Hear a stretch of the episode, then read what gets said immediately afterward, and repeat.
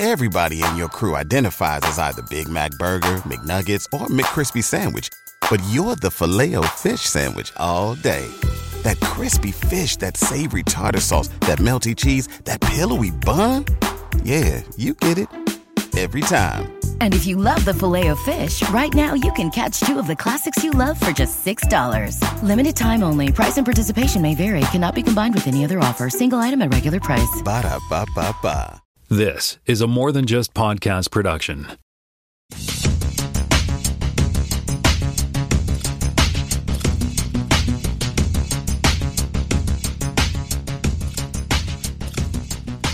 Welcome to Spockcast, Season 6, Episode 14. My name is Tim Mitra. I am in Toronto, Ontario, and I'm joined once again by Jonathan Kuline in Mississauga, Ontario, Hello there, kids. and Jaime Lopez Jr. in Seattle, Washington. How's it going? It's going pretty good.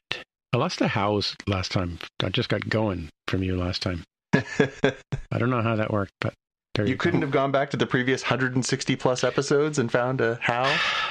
Now that you say that, I probably could have. In fact, you know, we did we did discuss doing a super a, a, what do you call it? Uh, what do you call it? Supercut? I think yeah, the, the supercut.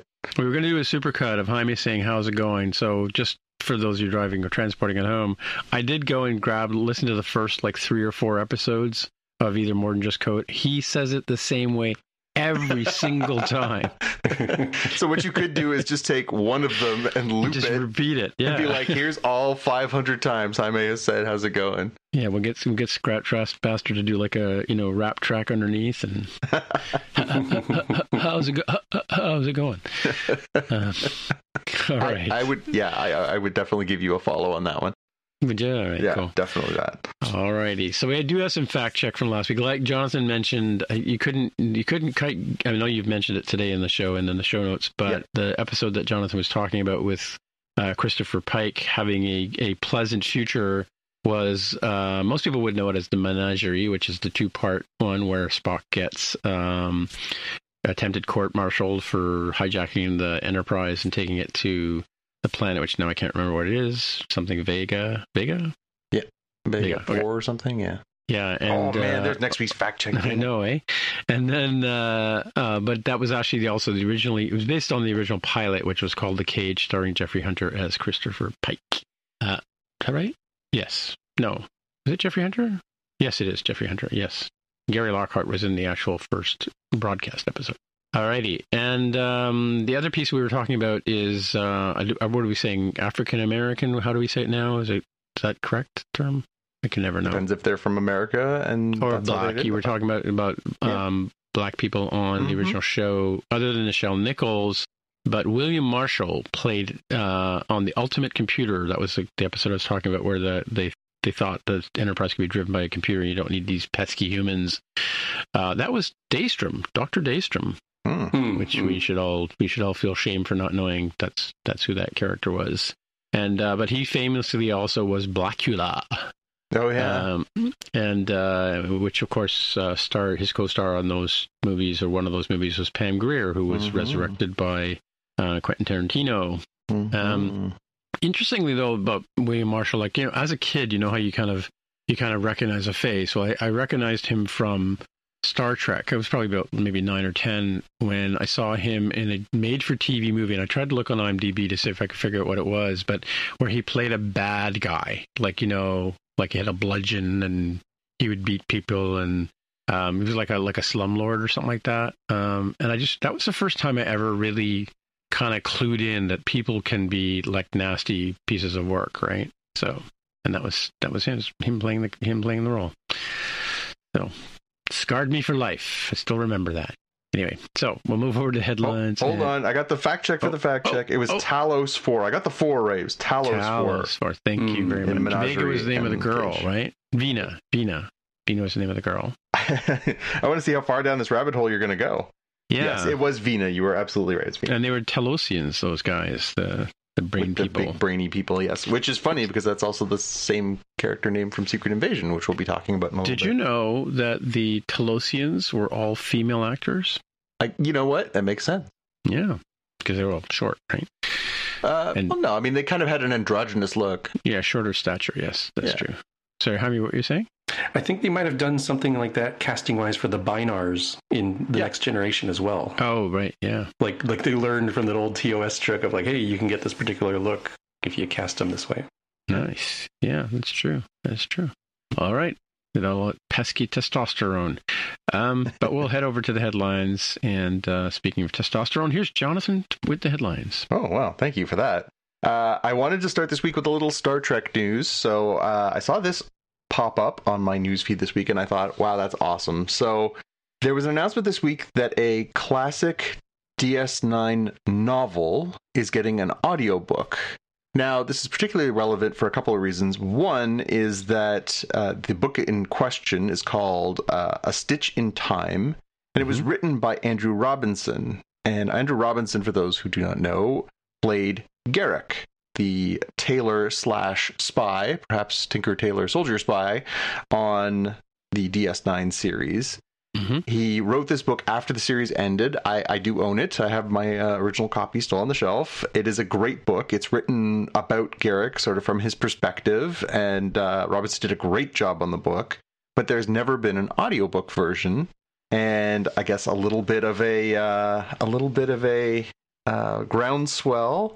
Simon and Schuster has confirmed that they will release the first audiobook adaptation uh, of this book that is now 23 years old, and it will be narrated by Andrew Robinson himself. So you can actually have Garak reading as Garak reading this book, which sounds awesome because he is actually a really good uh, performer and in that role, particularly very memorable. So yeah, I thought that was really cool. Yeah, that was kind of a cool sleeper role, I think, you know, on the show because he was he would sort of show up and because I don't think we realized he was a spy until much later, like several episodes in, right? Well, they definitely alluded to him having a mysterious past, but he, there was always that is he just messing with Bashir or is he Yeah. actually sort of somebody important that has been sort of hiding out on DS9 under the noses of, of Starfleet? Right. And then, of course, as the series plays out, you do learn more and more about sort of his involvement and everything else. And also, there's the whole sort of uh, subtext of the fact that he clearly wants to sleep with Bashir through the whole thing Oh, too. really? So, oh my Oh. god, you could cut the sexual tension on those conversations with a knife. Really? Hmm. Yeah, Okay. Jaime, you agree with that assessment? Yeah, I uh, think so. I was I wasn't answer. imagining that, was I? no. He looked he looked at uh, Siddig El Fadil like he wanted to yeah serve him with a side of ice cream. Yeah, I gotcha. Mm-hmm. All right. I have a story here, quick uh, one. Uh, since we talk about Ticketmaster a lot and Live Nation, um, this is just a quick one that uh, the U.S. government is going after uh, Ticketmaster and Live Nation to stop junk fees in the selling of uh, tickets uh, to people, which is kind of interesting. It's kind of good to see. But I, I think, who was it we were talking to? Um, maybe it was a more than just code. We were talking about Taylor Swift con- concerts, and the reason why it got the big news is because the congressman's daughters couldn't get tickets to the show, and that's how it became uh, went into the American government and upset the whole uh, regime. So, yeah, is it going to be called the Taylor Swift rule or the Robert Smith rule? I, uh, yeah. Oh, you know it's funny. Annie was Annie reached out to me. She's she's got tickets for Mastodon, and, and she was asking Mastodon and somebody else. I can't remember the name, but she was saying that uh, they had instituted the same uh, transfer rule, right? Like you, Yeah, know, yeah. you couldn't. yeah. So she was trying to figure out how we upgraded our seats and stuff. And Yeah, I mean, i in an, an affordable and equitable way. When people weren't using them, they put them back for the exact same Yep. price they paid for them, and the people who were there were able to purchase them. That's how, in theory, it should work, as opposed to the inflated prices that Ticketmaster charges for its own tickets, as well as the Mhm. ones that scalpers sell. So, yeah, I yes, please. If we could make that the standard, that would be excellent. Well, yeah, I mean, like the the if you're first if you're the first guy to the gate, then you deserve to have a, a a seat at the show, if not the, a better seat at the show. But yeah, Yeah. the fact that we were able to upgrade twice for the for the Cure was great, right? Yeah. So it should be like that all the time. Absolutely. All right, back to you, John. Yeah, this is sort of a twofer here. So, one, I will start by saying uh, uh, that Tim and I went to go see Oh, spoilers. Went to Yeah. go see The Flash last weekend, Mm-hmm. and uh, so we can we can do the spoiler free review of well, that. before we do that, before we do that, I have uh, like so so I enjoyed the movie. I also right. enjoyed the movie. So I think I think the the the Rotten Tomatoes and the ticket sales do not reflect on the quality of this movie. That's my recommendation. Go see it. I agree. I think it was. I actually heard a whole conversation on a podcast that is quite popular that I quite enjoy this week. And they talked all about what a big, huge flop it was. And then both Mhm. of the people on the podcast admitted they hadn't seen it. And I was like, hey, Oh, you got to be kidding me! come on. Like, I, I get, obviously, people have DC movie fatigue. I get that, obviously, a lot of people understand that there's a regime change there and these movies are not quite as cohesive as they perhaps were in the past. hmm But don't critique things you haven't seen. So, that being said, uh, we did see it. I thought that there was a lot to like about it. Again, I won't go into any of the plot details. Obviously, in the trailer, you know some of the basics. You know that there's a, uh, reappearance of Michael Keaton. That was super fun. Uh, there's two Ezra Millers at one point. That's in the trailers too. Again, super fun. I, I must admit, I came away from the whole thing, and you know, we've talked on this podcast in the past about Ezra Miller and their issues with the law, and obviously the complications that's that, that's led to for Warner Brothers and DC and marketing this movie and everything else. But they were great. Uh, Yeah. They are a very talented performer. hmm I, I I came away thinking like I really hope they get their act together because they're clearly talented. Like without a doubt, led that movie with humor and emotion and you know, yeah, I I thought they were great. And I and I was really it just made me sort of hit me in the face of and again I, I had seen them in other roles and enjoyed, but like carried a movie and was good in it and it was just Mhm. it just made it that much more heartbreaking that they are having all these other issues outside of being an actor that are that are interfering with their their performances because yeah super talented really good Mhm. um yeah, and, go ahead and I was going to say Michael Keaton was was fun to see him back as Batman too, but and sort of like not quite. Uh, sort of like a guest starring role in a sense, right? Like he had more Yeah. lines in it than I than I anticipated, right? yeah yeah Yeah. but uh anyway all that to say i would say you don't necessarily have to see it on the big screen obviously sci-fi and, and superhero movies are really fun on the big screen we saw it on imax and Mhm. you know it was good it was really good uh it was convoluted. There is a lot of like where's this going? It is timey-wimey. It is and again i also get that people are feeling multiverse alternate universe whatever you want to call it fatigue given the amount that has happened in a lot of different sci-fi programming over the past few years. So again i get some of those criticisms and they're fair. However it should be pointed out this movie is also several years old. It's been sitting in the can for a little while. But um if you can get past that it is totally worth a watch it is right there in my mind with the the new suicide squad movie it's probably better than the new suicide squad frankly uh as far as dc movies over the past few years it's probably the movie i've enjoyed most since wonder woman Yeah. Did, Hmm. did Ben Affleck come back to play Batman for this, or what, are you saying it was been in the can that long? Like he was- Um, so that is where I guess the story that I have here comes into play. So again, I will not spoil uh, anything for Jaime or any of our listeners who haven't watched it yet. I imagine a lot of people who are fans of this stuff, like I'm sure you are, Jaime, will probably not bother going to see it in the movie theater, but will instead watch it when it pops up on on Max or wherever it shows up down the road. But they apparently had filmed multiple, multiple, multiple different twists and turns endings for the Flash based on who was in charge because this this has been sitting around for a while. And so apparently they've gone back and filmed scenes, all kinds of cameos, all kinds of other scenes. Uh, if you have seen the movie, check the show notes. There's a really good story in there about just like A-list actors who they brought in to film these these little scenes towards the end that they just ended up throwing on the cutting room floor because they just didn't fit in anymore with where all of this is going. So it's a pretty convoluted story. Uh, it was all over the place. Hollywood Reporter has the one that I've got linked here. Even the Washington Post wrote about it this this week, talking about uh, you know all these different bits and pieces. But it's it's pretty it's pretty complicated. So uh, yeah, all that to say, it definitely feels like this movie is a bit of a victim of DC movie fatigue, superhero fatigue, multiverse fatigue, and just overall movie theater fatigue. And I don't think that that is a fair reflection of what is otherwise a pretty enjoyable couple hours with a bag of popcorn. So Yeah, and I don't know. Without trying not to spoil it, it isn't really a multiverse story. It's it's a don't mess with the timeline stories. The yeah, it's it's timey The wimey. it, It's a right? it's a little bit more like Far From Home in that you know P- Peter Parker is the master of his own disaster, right? yeah, yes, Mhm. yeah, and that's that maybe that that may be why people are kind of thinking it's been done. It's funny how you know something like this may have been even like I, I don't know time wise if it was like being produced at the same time as Far Away from Home or Far yeah, I don't know. I don't know.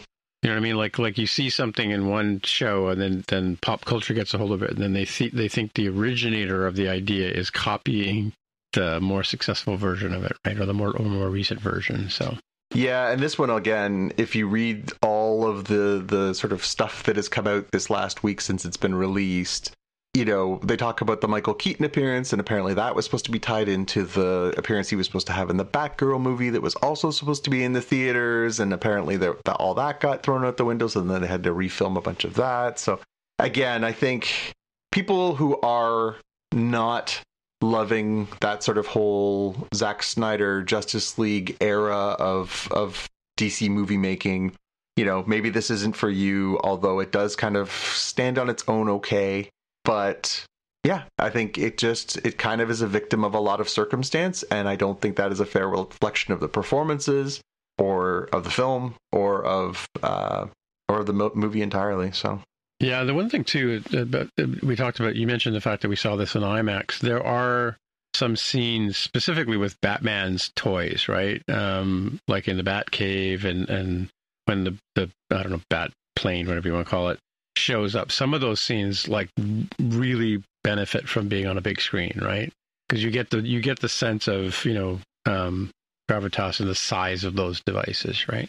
Yeah. that you don't really get on the TV screen, you know. Yeah, no, I mean, I, I think it's a fair rule to say that most science fiction and, and comic book related properties always look better on a big screen. But again, you can't blame people for one being selective, obviously, in where they choose to spend their money and their time, but also, uh, yeah, just if they feel like they're being sold something that uh, is not necessarily going to matter in the grand scheme of of storytelling for a certain series in, in a year when they reboot everything. I guess I, I get it. I, I will tell you, uh, Jaime, we did see in IMAX they showed a, a whack load of trailers before the movie started, and one of them was the the long version of the trailer for Blue Beetle, and that looked pretty neat on the big screen. I must admit. Oh, I thought you were going to say that about Mission Impossible, Oh, Jonathan. good lord! Yes, yes. Uh, I, I I gritted my teeth as they played the longest trailer ever. it For wasn't that Mission- long, Mission honestly. Impossible 17 or whatever the hell it is. yeah, all Jonathan said is, "I hope the chute doesn't open." yeah. At one point, he's he's in the trailer at the very beginning. He's on a motorcycle and he's about to zip off this cliff. And I knew it was really Tom Cruise because really Tom Cruise does his own stunts. And I just kept thinking, oh, one of these days that chute's not going to open. No, hundred percent. I mean, uh, like I think I, we talked about it on the show because it was one of my picks. It was the, the ten minute making of that particular scene. You know, where where uh, he had to learn to do the, the biking and the jumping and the and the free what do you call it? Uh, free gliding, free what free fall- what do you call it when they they face base dive base Base jumping. jumping base jumping. He had to learn to do that too, right? Um, yeah, because he's he's an idiot, right? Who else hangs off the side of a plane, you know, and with the camera rolling? Let's go back and do another take, Mister Cruise. You know, it's it's something around the spectacle of uh, some of these scenes that with the exception of Tom Cruise, when I see people doing stunts in movies nowadays, I'm like, oh, okay, cool. It's like CGI for most of it, right? It's, you know, the Tom Cruise doing his own stunts as much as he can get away with. I do appreciate from that aspect because uh, I saw through through YouTube because it recommends stuff a um, James Bond Moonraker scene where you know they're like going out of the plane with you know without parachutes like there's not enough parachutes for everybody so bond has to like go steal a parachute from a guy you know midair And I'm like, well, you know, yeah, they probably have, you know, safety stuff and everything, but like they literally had to go do that, right? like they couldn't CGI that. They had, they, sure, you can tell, oh, this part right here is the, uh, you know, it's not actually, uh, was it, was it Roger Moore? I can't remember, or, or Timothy Dalton. Yeah, Roger. It's not actually him, but it's like it's a real person doing that. It's a yeah, stunt and person. it's two guys it. fighting over a parachute as they're falling through the sky, and a third guy's filming it. Right? Yeah, yeah. So it's like extra nuts, and and how many uh, how many um, uh, you know jumps they had to do just to film this tiny like thirty second scene.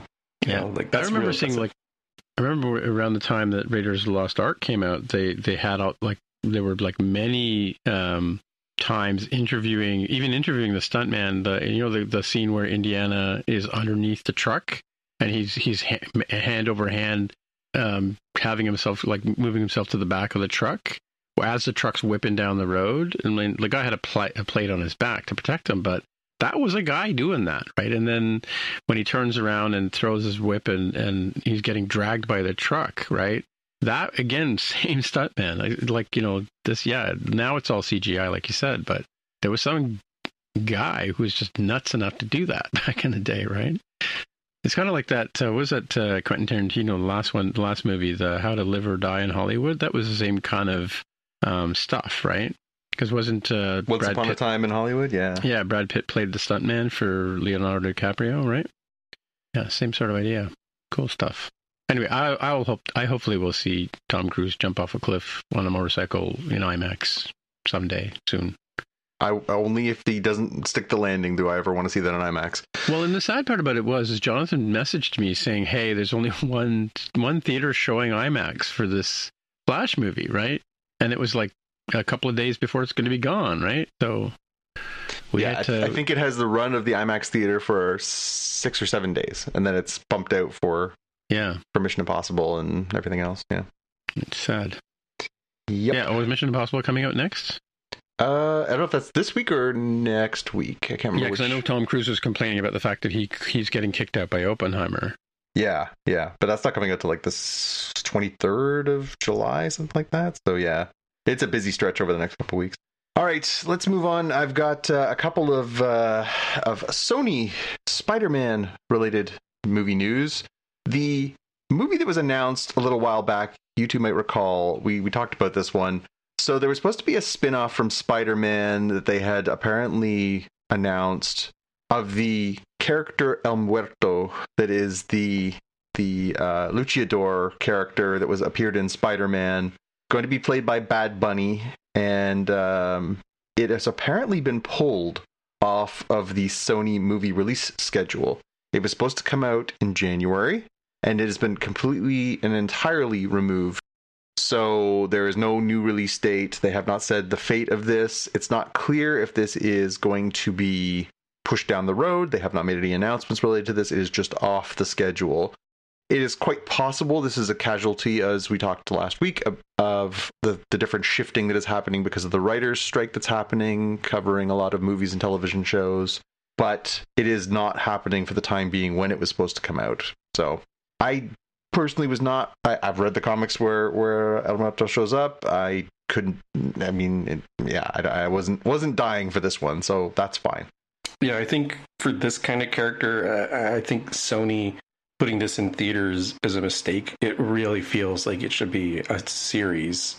If you're going to do that, right, you should do um, basically like the Punisher Yeah, for the average person, right? Yeah. People would be like, eh, have maybe tangential, like, hey, you know, aunt and uncle, hey, third cousin, have you heard of this one? No, check it out, it's cool. Oh, okay, yeah, I'll, I'll sit and watch that on Netflix or Paramount Plus or you know HBO Max and stuff. Like, I feel like yes, Sony is trying to put stuff into theaters and they're doing what they've got with what they have. But I'm like, this is a little far. You know, that's a little hard one to to do.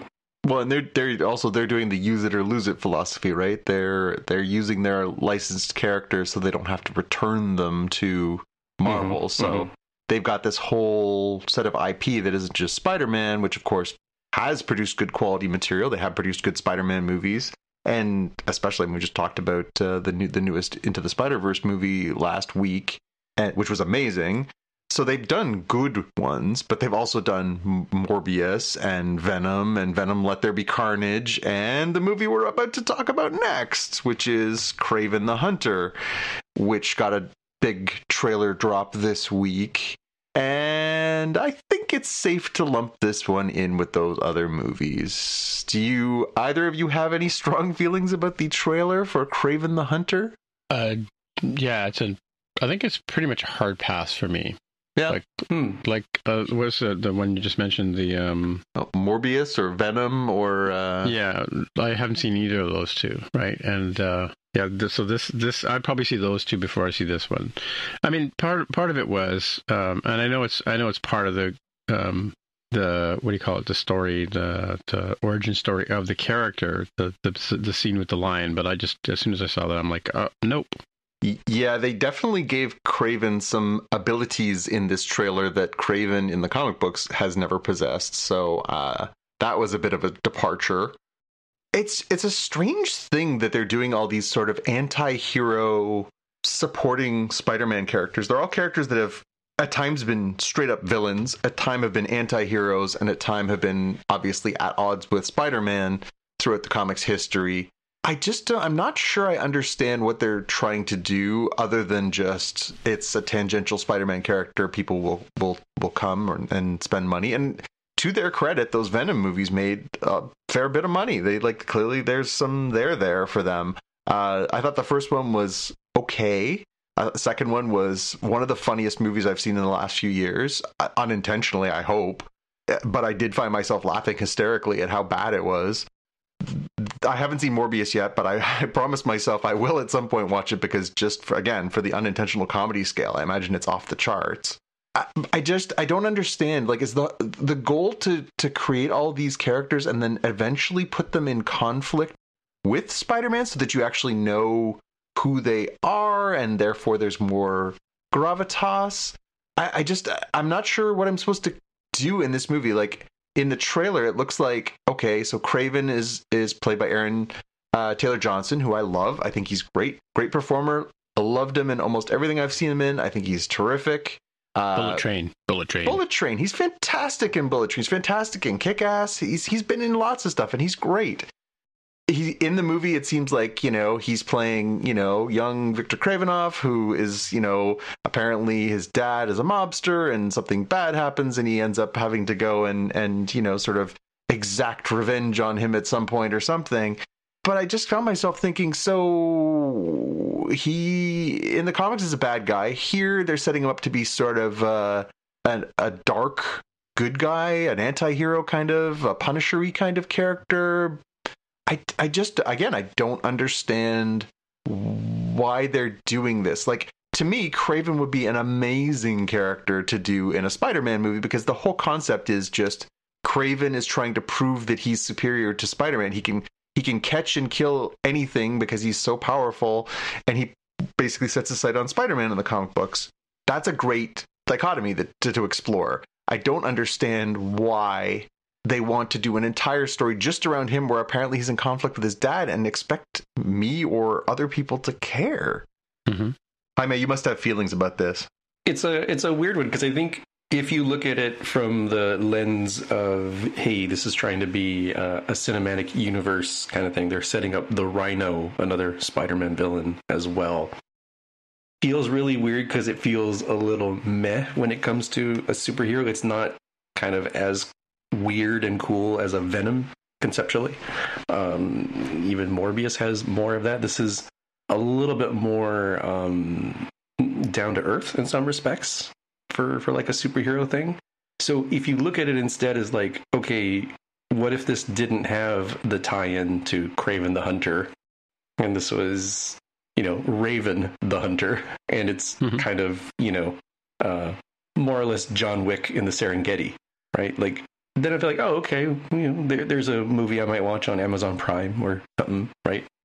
And it feels a little bit more appropriate for that. So uh, this one just feels like it's in a weird spot for me. I'm like, I probably will watch this, not in the theaters. I won't immediately watch it when it becomes available on digital. I will like find a Sunday afternoon uh, unless Paw Patrol 3 comes out to keep me entertained while I'm doing the laundry and washing the dishes, right? Like this is this is that sort of level of thing that I think um, is my take. I didn't think it was bad. It just felt like you know it, it goes towards the end of the queue. Yeah, I, I think that's a fair assessment. Uh, when you break it down like that, Jaime, if you if you are going with like Raven the Hunter, it feels exactly the way you're describing. It feels like something you'd flip on Netflix and sort of partly pay attention to while you're doing something else, Mm-hmm. Mm-hmm. but not a cinematic movie that probably cost over a hundred million dollars and you know expects to find legroom in the in the theaters. I, I again, I just it's amazing that the same studio that greenlights things like the Miles Morales Spider-Man animated pictures made, makes these. It just is baffling. Right, me. Um, yeah, this is an interesting story, and, and I also heard interesting things about the Oppenheimer movie too. So for people who have seen it already, um, this new Black Mirror episode uh, is making. Well, they're saying here making subscribers cancel their accounts. I don't know if that's the case, but but, but apparently this episode uh, on Black Mirror is, uh, which I haven't seen because I haven't got my Netflix working right now. Um, uh, is quite disturbing, and people are like, you know, leaving the episode going, "What was that?" Right? So I don't know. I don't know if you guys have seen the episode they're talking about. You know, I was gonna watch it last night. I actually I fired it up and I, I started the first like thirty seconds and then thought, you know what, I'm not gonna watch this before bed. I'll watch it th- later in the week. I, mean, again, the ingredients look amazing. It's Annie Murphy from from uh, Schitt's Creek, the the great comedic actor, uh, who you really liked her in. Uh, what was the name of the AMC series she was Kevin in? can f himself. Yeah. Yeah, Mhm, and then uh, mhm. she's got a history of shows that uh, that skirt the expletive lines, but uh, Hmm. she's great. And and everything I've seen her in, I really enjoy her. And then uh, Salma Hayek is in the episode as well, and so I'm. Yeah, it's it really seems like it's a good ingredients for a good episode, but um, yeah, I haven't had a chance to sit down and actually watch it yet. We'll we'll watch it this weekend. We'll decide if it's scarring or not. Well, apparently, but apparently the, uh, the, the just I read something earlier um, that um, um, now why am I drawing a blank on the name of the guy who's doing the movie? Who made the movie? Famous director Michael? No, no, uh, Oppenheimer. Oh, Christopher Nolan. Yeah, Christopher Nolan. Yeah, he was saying that, that some people are, are walking out of that movie changed, like like disturbed. I mean, it seems like it's going to take a pretty grim look at the creation and existence of nuclear weapons, which I hope scare the pants off people. It's supposed to. It's a potentially, you know, I- annihilation level threat to humanity. I, I hope people come out scared. I hope they call their congressperson or senator or think about it when they're at the ballot box next year. Yeah, well, And even you even flash into, the, was flash into your heads just for a moment, Jaime. I'm going to put this on you as our American, uh, our American in the crowd here. Just think about how scary that concept is, and then remember that for four years, Donald J. Trump had access to those. yeah. Mm-hmm. the good thing is it's not just like moly. a button you push. There's like other people that have to to uh, collude, which is the skinniest little, uh, Yeah, you know, uh, God. uh, you know, safety net that you can imagine. But it is a safety net. Um, Yeah. Well, thank God they have a prime directive, which leads us into this week's episode of Star Trek Strange New Worlds, Season 2, Episode 2, Ad Astra per Aspera. Which Da-da-da. means Which means to the stars through hardship, according to Una. Well, Latin's, you've Latin's a bit of a, a bugger to translate. It's either hardship or difficulty, depending on your interpretation of Latin. Yes, and we can, we can start with uh, with our pitches. Uh, my pitch is hope you have a lady judge. that always seems to work out pretty well. Not always though, but yeah. And what do you got for your pitch, John? Uh, I had, uh, they want the truth. Starfleet can't handle the truth. How about you, Jaime? Better call Nero. Yeah. Better call Nira. Yeah. Good, good one. That's that's probably the better one. Yeah, for sure. So, in case you haven't seen it, you know, uh, this is this is the um, I guess the conclusion to the cliffhanger from last series, where Una gets arrested at the end of the end of the uh, series for being an augment, which apparently is illegal in in the Federation, and um, she's joined Starfleet, risen through the ranks, and then somehow it's outed that she is in fact an augment and therefore shouldn't have even been in Starfleet. and uh, so this is the court martial case where she's up against it to um, to and you know uh, Pike's captain girlfriend uh, is the the prosecutor, so that's that's another set of tension for our man Pike, right? And uh, yeah, he risks uh, life and limb to go and uh, find a really good Illyrian uh, litigator to defend and convinces her to defend uh, Una. Right, that's the gist of the show. Yep, that's pretty much it. Yeah. And then that's it. It was all over. They went home. Um, it was a legal drama, right? Like uh, for best pew pew pew, I wrote the legal zingers, I guess, because there, there wasn't really traditional pew pew pews in this one. Well, my best pew pew was the the Vulcan blinking contest, Yeah, that's a good one. and then Nira versus April, and then Nira versus everybody. Yeah, I mean, there was this was a crackling episode from the the dialogue perspective. This is one of the best written episodes I think we've seen of of New Trek. hmm Really great dialogue and some amazing delivery from the, the different performers in this one. But the uh, yeah, there, there was a couple in there that really were were absolute zingers. We'll get obviously we'll get into some of our quotes, but I, I had the uh, the Pike versus Batel where you know Pike is sort of fuming that he's not going to be called to the stand and his his ex girlfriend slash prosecutor for the the case basically walks him down like, well, this is what it would be like, and just sort of skewers him there in the in the bar, and that was pretty savage, but she was bang on. Yeah, I And that that, that happened anyway, right? Well, I mean, yeah, she what she predicted would happen if he got too close to the case is exactly what plays out, which is that you know uh, the, the the the Starfleet uh, prosecutor will eventually come after him and try and make things even worse for Una by making it worse for him. What else have we got category wise here? Let's see. Easter egg hunt. I had uh, a couple. So the bell that they ring to start the trials, the same one that they used to ring at the beginning of the menagerie. hmm Do you think it was the same bell or just I don't the think it's the same bell. It was the exact same same, sound. ding, I, ding? that's, that, Yeah, I didn't even notice the bell, and because I think I was taking a note, but I heard it and I was like, "Oh, that's the same bell." Yeah, yeah, for sure. Uh, and the one that I thought was like the best one was just they, in the end, you know, if you haven't seen this, I don't know why you're listening to us, but in the end, they uh, free Una because she basically is granted asylum by this tribunal, as opposed to them actually rewriting this law. So the law is still in the books about genetic manipulation. They didn't wipe that off the books. And that's important because we know that by the time we get into uh, a 100 years later, that this exact law will come up around Dr. Bashir in DS9, right? Oh, really? In what way? Uh, well, he, he was genetically manipulated by his parents too.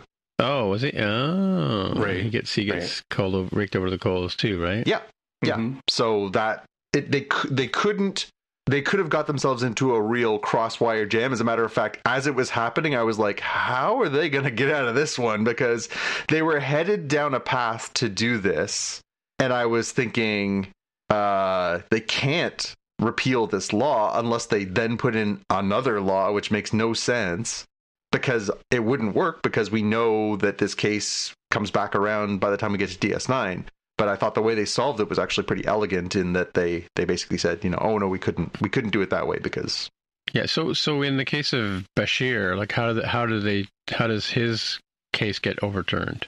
I'm trying to remember the details. How many do you Does he remember that does he episode run in away with detail? Garak or what? It, it was um, it- it's kind of a weird spot because like this episode for Una was like, oh, she's like practicing genetic engineering. I'm like, well, no, her parents did, right? Because it, it happened. It was something they did to her, and the same thing with Bashir. It was something his parents did to him. The the thing they get tripped up on is you know both of those individuals knowingly um, lied on their applications, which is like real weird and ticky tack, but like technically true. The way that Bashir's goes is like, oh, his father takes all the heat, and his father goes to New Zealand for prison um, in exchange for letting Bashir and and you know. You know, you, you saved the universe a couple times. Like, oh, all right, we'll let you get away with this this time, right? It was one of those sort of grudging sort of compromises. Yeah, I, I I'm looking it up now, and I'm like, yep, it's coming back now. Yeah, it's it's the Doctor Bashir, I presume, episode, right? The one where he's going to be turned into the medical hologram, and then uh, he's as that's happening, they sort of uncover this sort of secret from his past, and it all comes out. And yeah, yeah, yeah. It's interesting that you know, like when you think about it, that this episode kind of goes at and points out that Starfleet, for all their, you know, um, better than everybody else sort of platitudes, right, has these ingrained um, bad laws essentially. Like you know we we run across it with picard with the uh with the uh, synthetic humans. You know we bashir here you mentioned um the whole vulcan you know spock being half vulcan half earthling. He's he's not welcome in either society it seems like you know like it's funny that i mean i get it that it, it, star trek came out of the 60s so that was like a natural sort of thing that just happened you know um but yeah, it's interesting that that's that that for all that Star Trek is is meant to be is this you know scientific, logical, but emotional you know joyride for all of us. There's a lot of these sort of prejudices and biases built in, right? Mm-hmm. Mm-hmm. And they get they're calling themselves on their own BS, right? Yeah, I it's I found myself watching this one. Of course, you know, we always talk about the legacy of Trek. You know, this this is obviously a Trek trope as well. The the ethical debate in the guise of a court case. This has certainly come up before. You know, is Data sentient? Does he have rights? You know, uh, you know, the captain's going to get court-martialed, but he, oh, they made the right decision in the end, and it's okay. You know, yeah, Pike and Pike and Spock for sure. So they've they've certainly this is well worn over the over the sixty years of Star Trek. But that being said, this was a banger of an episode. It was great. Like this this is the best of Trek crackling dialogue, killer performances, something that really feels like it's bringing the whole crew together. You really felt that like that we're in this together collegial kind of thing that's going on with with the whole crew sort of watching the case and and trying to do what they can. The angst that La'an feels just this was great. And I wanted to shout out the the actress who played um, the the defense attorney, um, whose name I wrote down here as uh, that lady from that show. That lady from the show, Counselor Neera Ketoul. Ketoul was the uh, character name. Yetide Badaki Badaki, um, who I knew only from seeing a bit of the American Gods series on Amazon Prime. She was on that. Um, she was great and man when we get to the the quotes like she dominated there now again great dialogue great writing but she killed it she was really really really good in this episode so my big question for this episode was does does trek get much better than this? Like this is this is to me so far like one of the high water marks for for new Trek from you know sort of post discovery Trek. This was great well, i mean yeah, but but you know, and but but Star Trek's been like this, like like you know, um, like you mentioned, like in the, in the '68 series, there was you know these kind of court martial drama things, you know. Well, and mixed in with that, you know, the episode where there's the two characters, the black and white, the white and black. You know, again, a commentary on racism can't and stuff you like see that. What's, can't you tell he's different? Yeah, exactly. like that. This smacked of that and everything else. It's it's an ethical commentary. It's a moral commentary. It's kind of a commentary on some of the things that are happening in the United States right now, uh, that are you know the things that divide and and you know separate versus bring together. Uh, you, you know, again, it, it's hard to do that and still make an entertaining product. It's hard to do that to get up on that soapbox, and they even they kind of take a little bit of the the piss out of themselves in this episode by uh, Una at one point basically says to to Neera, you know, you just wanted the soapbox, which is, you know, the, something that the writers of Star Trek get accused of and the producers of Star Trek get accused of from time mm-hmm. to time. But man, they nailed it. Like it could have been way too much, way too over the top, but it was a very satisfying and thoughtful and well performed narrative that served the characters well. It served Star Trek well. It served the legacy well. It, and it didn't mess up the timeline again. This being a prequel show, you know, I think this is one of the strongest things that Star Trek's done, and yet it is perilous. They're still in the past. They can mess things up, but they didn't. They actually uh, ended up patching up some stuff too. So my Easter egg, uh, or at least one of them, was uh, that General Order One is now referred to as the Prime Directive. Right, Right. She yes. she tied it Yeah. together of like this weird sort of oddity of how it sort of seemingly changes, but it's like no, actually, I guess they they gave it a nickname and kind of stuck around. So we I also talked thought about the dress uniforms looked good. I liked uh, Always seeing look all the different colors too. You had medical, uh, engineering, security, and um, uh, science. Yeah. And she had that big brooch thing that that Kirk had when he was during the court martials, right? Uh, yeah. I guess I think it's supposed to be like a metal cluster. yeah, perhaps. Yeah, yeah, Yeah. To show she's like you know been around the block and Well, Won 25 accolades. years service in Starfleet. You got to think you've earned a couple of commendations. Like she is a, you know, Yeah. a, a veteran. Yeah, I like the part at the end when where she gets she's back on this uh, the Enterprise. Spoilers, but she's back on the Enterprise, and uh, and uh, Pike walks up to her and just hugs her, Yeah. and she's like, "What? Why is this strange human hugging me?" We talked about uh, some of the quotes, so I, I've got a couple here. I, am, I don't know if you guys have a bunch more, but the uh, yeah, uh, Nira to to Pike. I knew you were stubborn. I just didn't think you were stupid. I thought was a great one. And again, her lines were crackling. Her performance was so good. Congratulations, you discovered empathy. Let me know when the rest of your Federation catches up. Uh, are you being funny? You were never funny. That's from Nira to, to Una.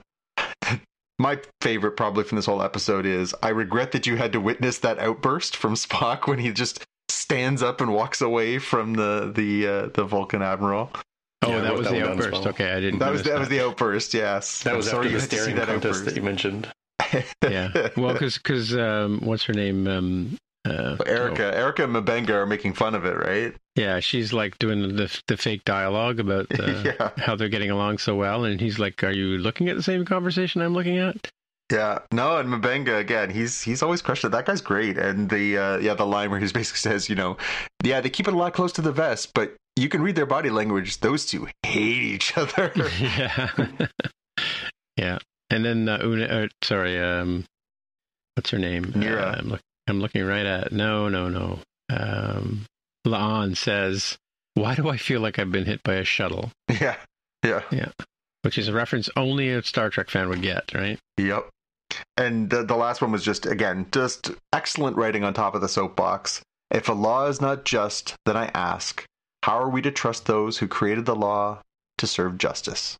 I want that one spray painted on the steps of the U.S. House of Representatives, please. Yeah. and several several state houses in the United States right now, please. Yeah. Everybody in your crew identifies as either Big Mac Burger, McNuggets, or McCrispy Sandwich. But you're the filet fish Sandwich all day. That crispy fish, that savory tartar sauce, that melty cheese, that pillowy bun. Yeah, you get it. Every time. And if you love the filet of fish, right now you can catch two of the classics you love for just $6. Limited time only. Price and participation may vary. Cannot be combined with any other offer. Single item at regular price. Ba-da-ba-ba-ba. And now that I'm off my soapbox, how about we talk about episode one of Secret Invasion? Ooh, the resurrection. I know Yeah. what's your pitch. Nick Fury is too old for this shift. well, we went the same direction. I had the Skrulls want to take over Earth. Can Nick Fury stop them, or is he getting too old for this? Expletive deleted. Mm, yeah, I didn't have a pitch for this one, Yeah. except except that they sure they sure can go through some uh, co-stars Yeah. or special guests. Definitely that one. So proceed at your own caution, listeners. If you haven't seen Secret Invasion episode one, you're definitely going to want to skip ahead for a bit because we're going to talk all about it. And there are some major spoilers, including a very surprising ending to this episode. Two surprising endings, in my opinion. Yeah. Yeah. Well, it definitely sets the stage for what could be an interesting series. I must admit, I enjoyed this episode, but I didn't love it. It was a little slow. Fury was obviously not at his at his best. So I, I always find these these kinds of shows where you know it's it's the the the old cowboy getting back on the horse kind of thing a little bit tedious because you want to see the cowboy on the horse, and I know you got to earn it, but at the same time, it's like yeah, we only got six episodes. Please don't burn too many episodes with that Yeah. Oh, there's only six episodes to this. six. It'll be over before July. Yeah. So it's if you're going to spend just six hours, and again, to be fair, it was a full 55 minute episode. It wasn't like a cheapy little, you know, Mandalorian 30 minute episode or anything, but it was, uh, yeah, a whole sixth of this series has gone by, and we got kind of the lamest version of of Nick Fury we've ever gotten in any series so far. So that that knocked it down just a, a bit for me. But that being said, it definitely was a good stage uh, stage setter, and like, man, what a cast! What a cast in this thing! Like, Yeah. you know, oh, we'll just bring in two time Academy Award winner to play this like small role in the first episode. I'm sure it's going to pay off with more for Olivia Colman, but you know, they're definitely trotting them out there. And of course, we get uh, we get you know Martin Freeman shows up, and we get Cobie Smulders, and we get you know all these different little little things. And of course, we've got uh, Emilia Clarke. Emilia Clarke showing up in there. Yeah, so I mean, this is this is a bit of a murderer's row of talent in here as well. So nothing nothing to sneeze at there. And Ben Mendelsohn, he's the guy from Rogue One, right? Yep, yep, very memorably in in Rogue One, and of course Captain Marvel, right? Yeah, and then um, Dermot Mulroney as president, I think, right? Yeah, and we even got a, a very brief glimpse of Don Cheadle back as Rhodey, although I personally don't think that's Rhodey. I think that's somebody else. But Oh, really? Oh, really? you'll see it in So, my yeah, notes. My notes down below there, I I put down Rhodey, fake, and president. Okay, so um, but the Martin Freeman character, Agent Everett Ross, is has that been in Marvel Universe before, or this was just the first? He was just the first his first time on this show. Uh, well, Ross was in Black Panther, and then he was in Black Panther Two. Oh, right? yes. So that was the same guy. Okay, cool. Yeah, same same same character. But it was funny because when the episode starts and he's supposed to be working for the CIA, it didn't make any sense because at the end of uh, Black Panther, that's not where he's at. So it, it already seemed a little incongruous, and then very quickly you find out that that's actually a Skrull in disguise, and you're like, okay, that makes perfect sense then because Ross is clearly doing his own thing and not not doing this, which makes sense. Well, other than the dude in- the, the chase scene where where um, Nick Fury's chasing the one Skrull through the crowd, um, I- it, uh, they seem to imply that they had to they had to capture the person they were copying, right? In in the middle scene there, where they had the you know the the Borg sleeping units. Yeah, and, Um, we, and we've seen those before. We saw those in Captain Marvel. Oh, do we? Okay. Yeah. Yeah, it's a bit of a convenience for plot purposes. So in the comic books, Skrulls they do not need to to have their person prisoner or to They just whatever. look at you and They just yeah. yeah. they can just take over. But I guess what that thing is supposed to do in this case is supposed to allow them access to their memories, so they actually can know Yeah. about them and impersonate them better and whatever else. It's also it's a good little MacGuffin too because it's their way of saying if you're captured and impersonated, you're not dead. So there will probably, I'm sure, at some point be a, a reveal, maybe perhaps War Machine, uh, that is not a character or the character will die and then they'll be like, oh my god, did they kill Rhodey? Well, now we know that, that they're not necessarily killing all the people that they impersonate. In the comic books, it, it certainly does come up that they, they have killed uh, a few people to replace them. So. Right. Okay. So Martin Freeman could come back. Yeah, or I mean, again, in this case, it probably is just that that was, you know, never meant to be him, and we're just supposed to assume that that was just somebody using a convenient face. Right. Yes. No. No. I get it. Yeah. So that it was a Skrull the whole time. yeah, the pew pew pew for me again. I think that, that you, you guys might have different one. I thought the red scare, uh, red square scare, I thought was really good. Where you know it's the the they're trying to chase the people. They've got dirty bombs. They're trying to catch them. You're trying to figure out who's got who, and of course, you know that's heightened by the fact that these people can change their shape and and their faces and stuff like that. So I, I thought that was very effectively done between the edits and the the sort of quick cuts and stuff like that. I thought that was really well well shot and well filmed as well as uh, as well. You know, obviously it's a great action scene when you're trying to figure out and stop the bomb before it goes off, and then of course the big twist, which we talked about, that comes out of that, which is that uh, Gravik, the the the, ba- the main bad guy of the uh, the evil forces of the Skrulls, uh, impersonates Fury and uh, appears to kill Mhm. Maria Hill. Mhm. Appears to kill. Well, I'm going to say yes because it, it seems like it was making the rounds on uh, the entertainment stuff this morning that that was the death of.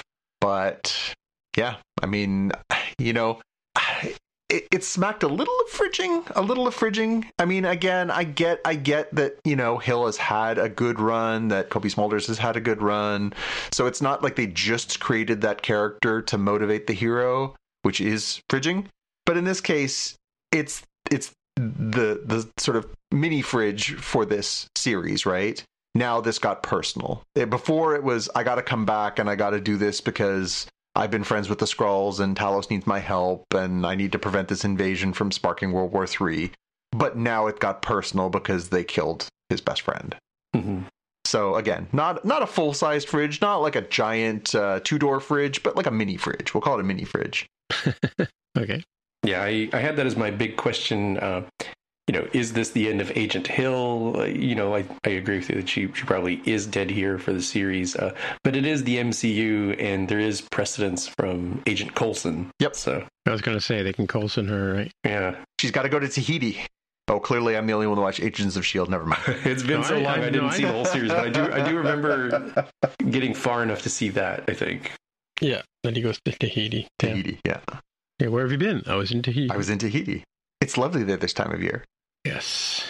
Uh, Easter eggs. I had uh, just a couple things. So uh, we learned that Talos is uh, 136 years human years old, which is equivalent to about 40 in in uh, uh, Skrull, which is interesting. So by extrapolation, yeah, like they live to well past 250 years, 300 years old, which is neat.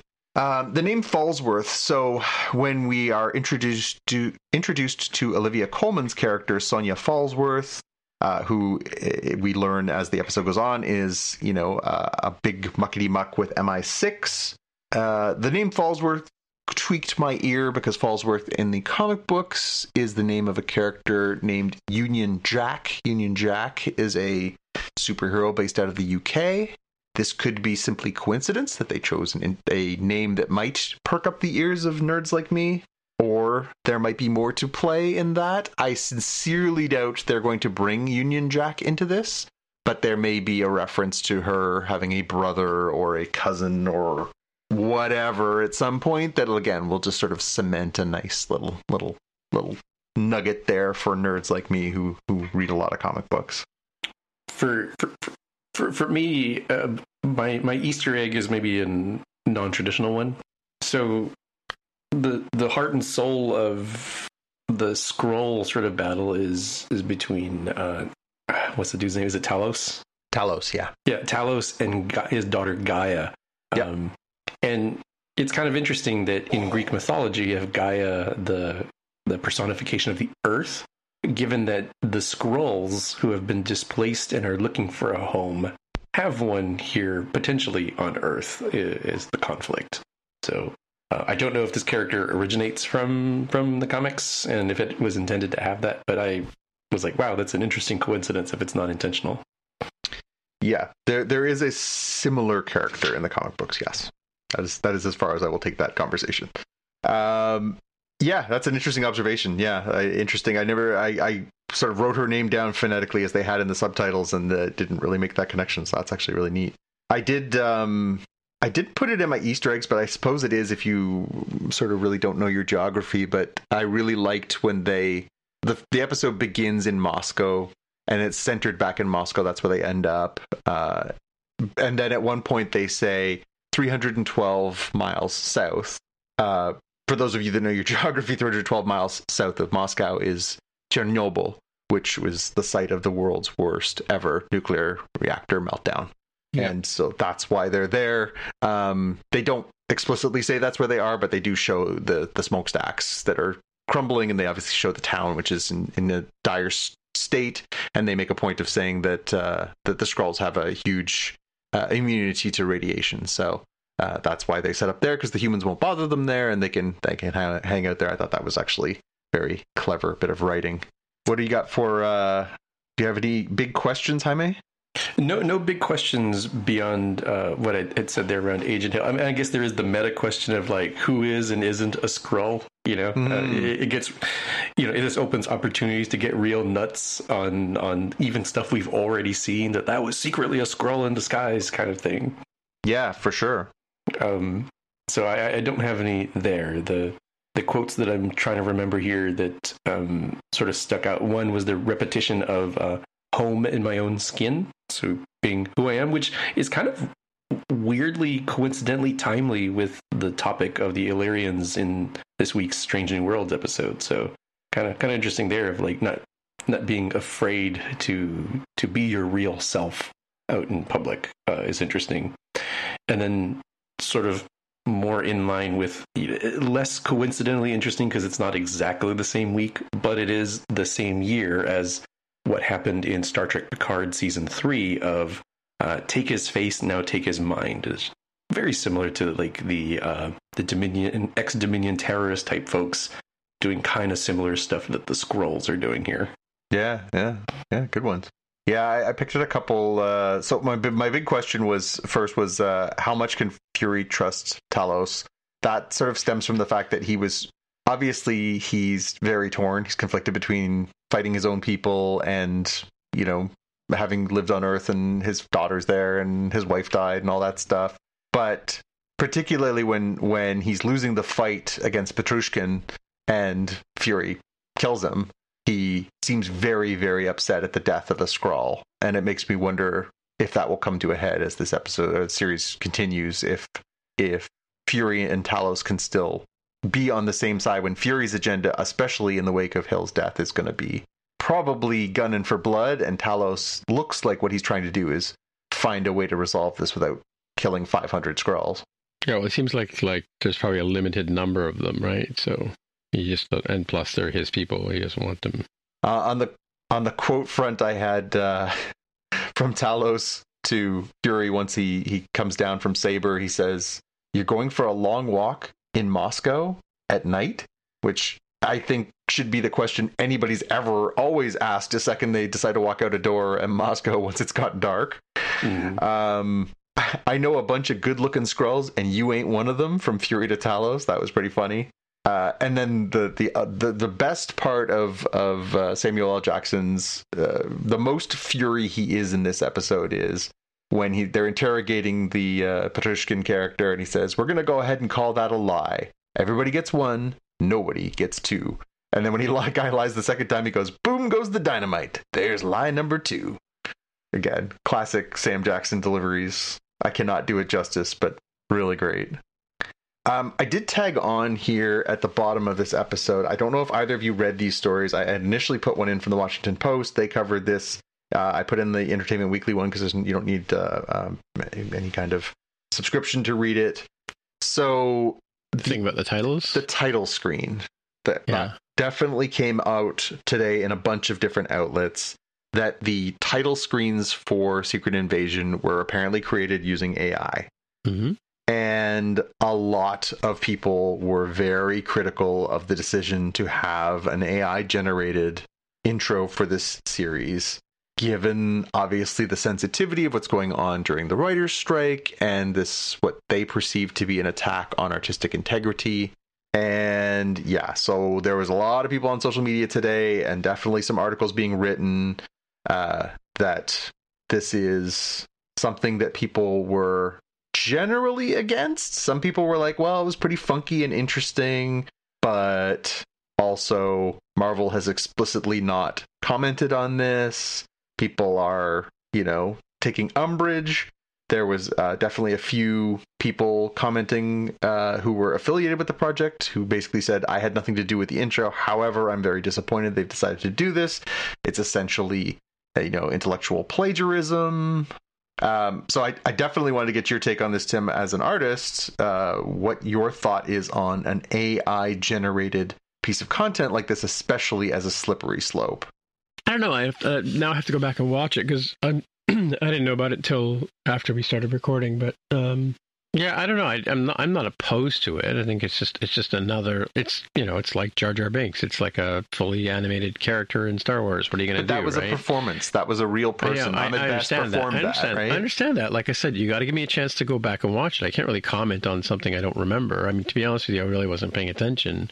I usually skip past the titles, but um, yeah, no, I I didn't notice whether it was anything funky about it, and if if it looked like something a human being could have done, then then why didn't a human being human being do it? If it was like funky and something that couldn't have been done by anything but an AI, then that's a different story, right? But and you know how I feel about the whole AI thing and and appropriating, misappropriating people's work without permission, blah blah blah. So, Uh, one of the one of the things resist, uh, resistance is futile. You will be assimilated. Is I guess one of the uh, things they pulled off social media for the Polygon article is about you know basically saying this is it almost feels like a shot fired across the bow of all the artists and writers who are on strike right now, saying you know hey again, again, I don't think this wasn't produced last week or it wasn't produced in the last month, right? So, are you saying they could have they could have had time to go back and redo it to, because of the fact that this the strike's happening now, or it just seems interesting that no one has really said anything about. It. Obviously, uh, Marvel, Disney, etc., are extremely serious about their NDAs. So obviously, people involved in the project couldn't necessarily comment on this before it made the light of day. However, it's surprising that that it made it all the way to publication before this sort of came to light. You'd think at somewhere along the line. I mean, to produce a show like this one there had to be visual effects artists to create the effect of the Skrulls transforming back and forth. Some of the other visual effects for for the episode there there must have been many artists who worked on this. And those were human artists and they got paid for their work as you should.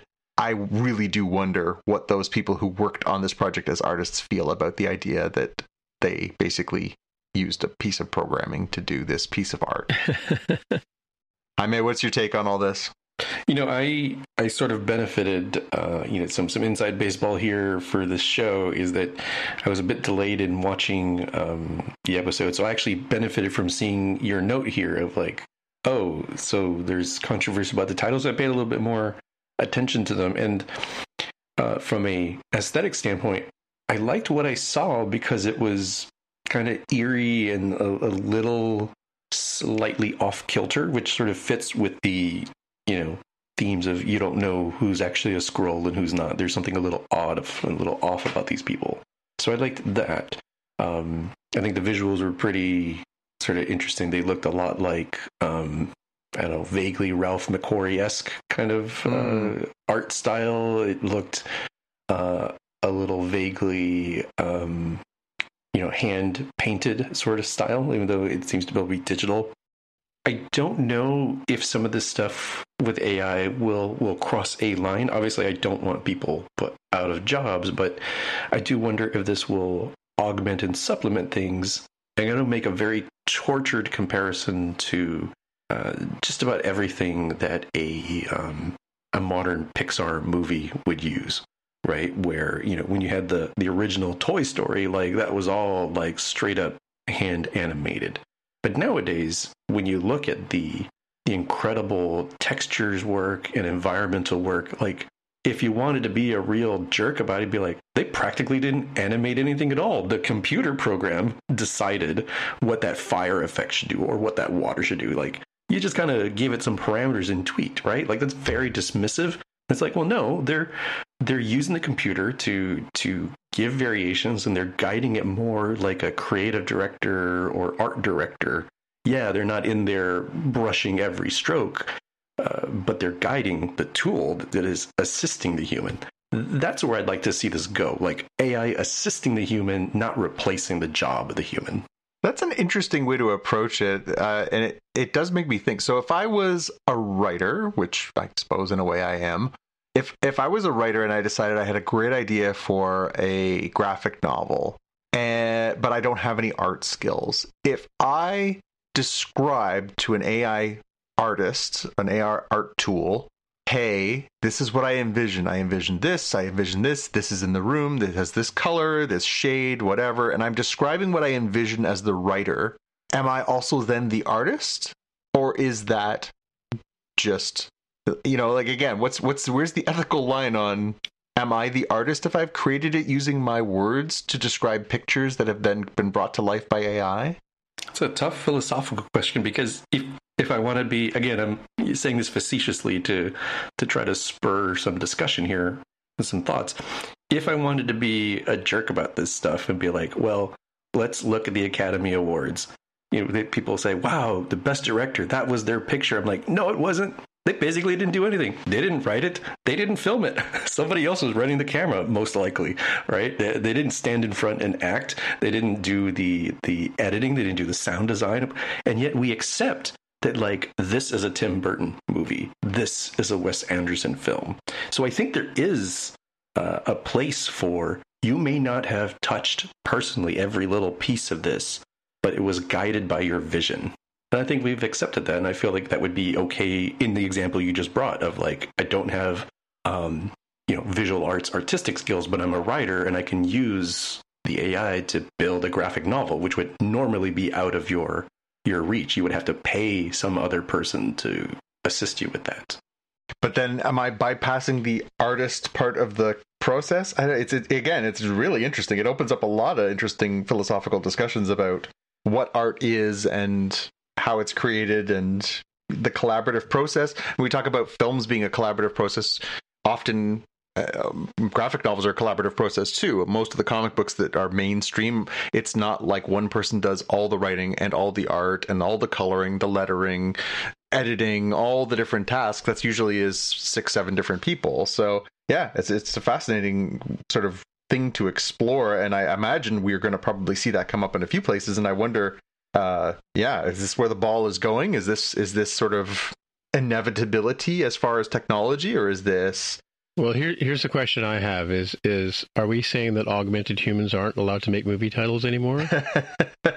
because I, I, while you guys were talking, I just watched it again with the sound off. But and and yeah, it looks like it looks like a like a hand drawn animated piece. That's kind of interesting. But the thing about it is, is like what what we call AI today, and Jaime and I can both attest to this, is not pure AI. It is what's called prompt based computing, right? Where somebody like you, Jonathan, is directing the the intelligence, if you want to call it, or the, the system to create scenes that evoke this, right? They and they're saying you know you might get something and you, you go back in and and correct the system by giving it another prompt to work on. Because i mean there are clearly there's images in there that look like samuel jackson. There are images that look like Skrulls. There are images that look like two hands shaking one's uh, different colored and look like an alien kind of thing. And and then there's like you know the tower of london and uh, cityscapes and things like that. Like these aren't um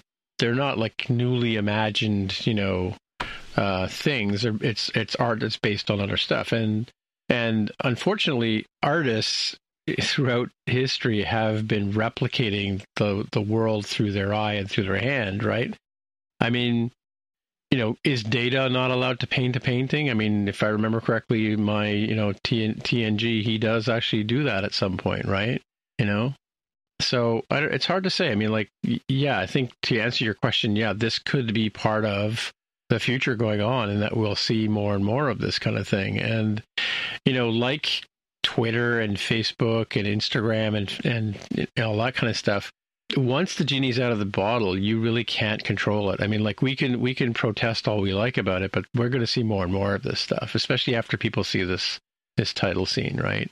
Um, in in one way, Disney and Marvel have legitimized the use of this by putting this into like a major show, right? So, you know, I'm sure we're going to see movie trailer movie movie titles going forward, and you know, at the film festivals and so on and so forth. And, and one day we're going to see a movie that's completely AI generated, you know, like not a single human being actor in it, right? But somebody's going to have to write the story. Somebody's going to have to, unless it's an AI writing the story with prompts, you know, what sorry, what we call AI, but they're not really artificial intelligence, right? I mean, yeah, the large language model um, that power this. I I do wonder, going down the comic book route that Jonathan was talking about, like, will this lead to fewer, um, you know, great collaborations of the I'm I'm an artist. I can draw. I can't write. Yeah. I'm a writer. I can write. I can't draw.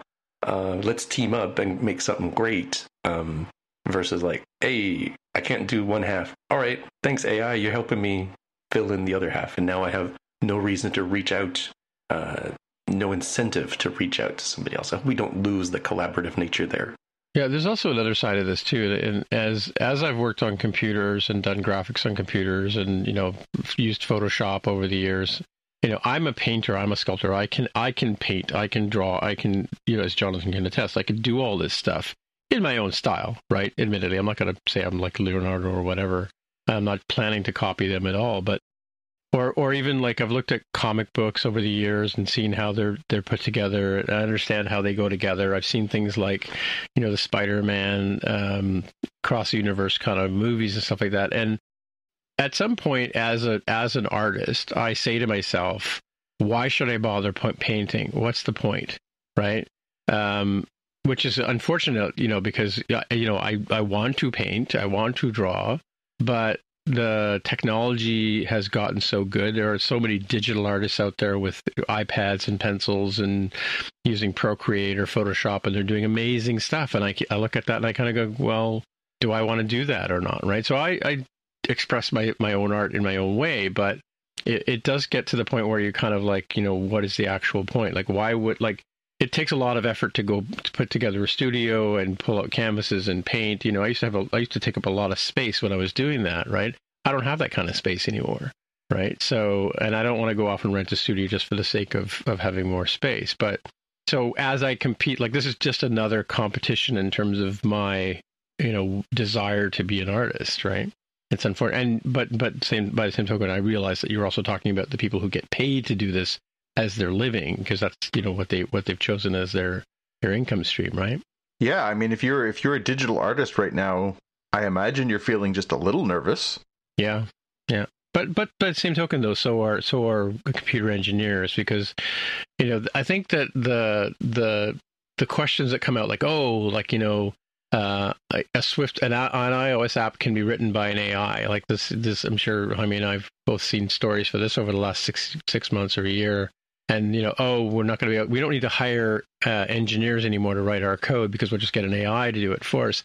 And the reality is, is it's not quite there yet you know?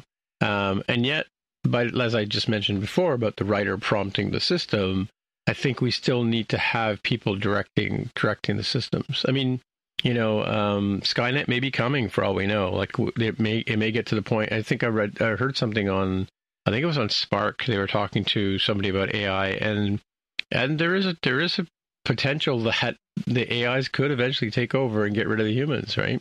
Or what, I'm just doing AIs with air quotes, so not really artificial artificial intelligences, but but that's that could be the future of this planet for all we know.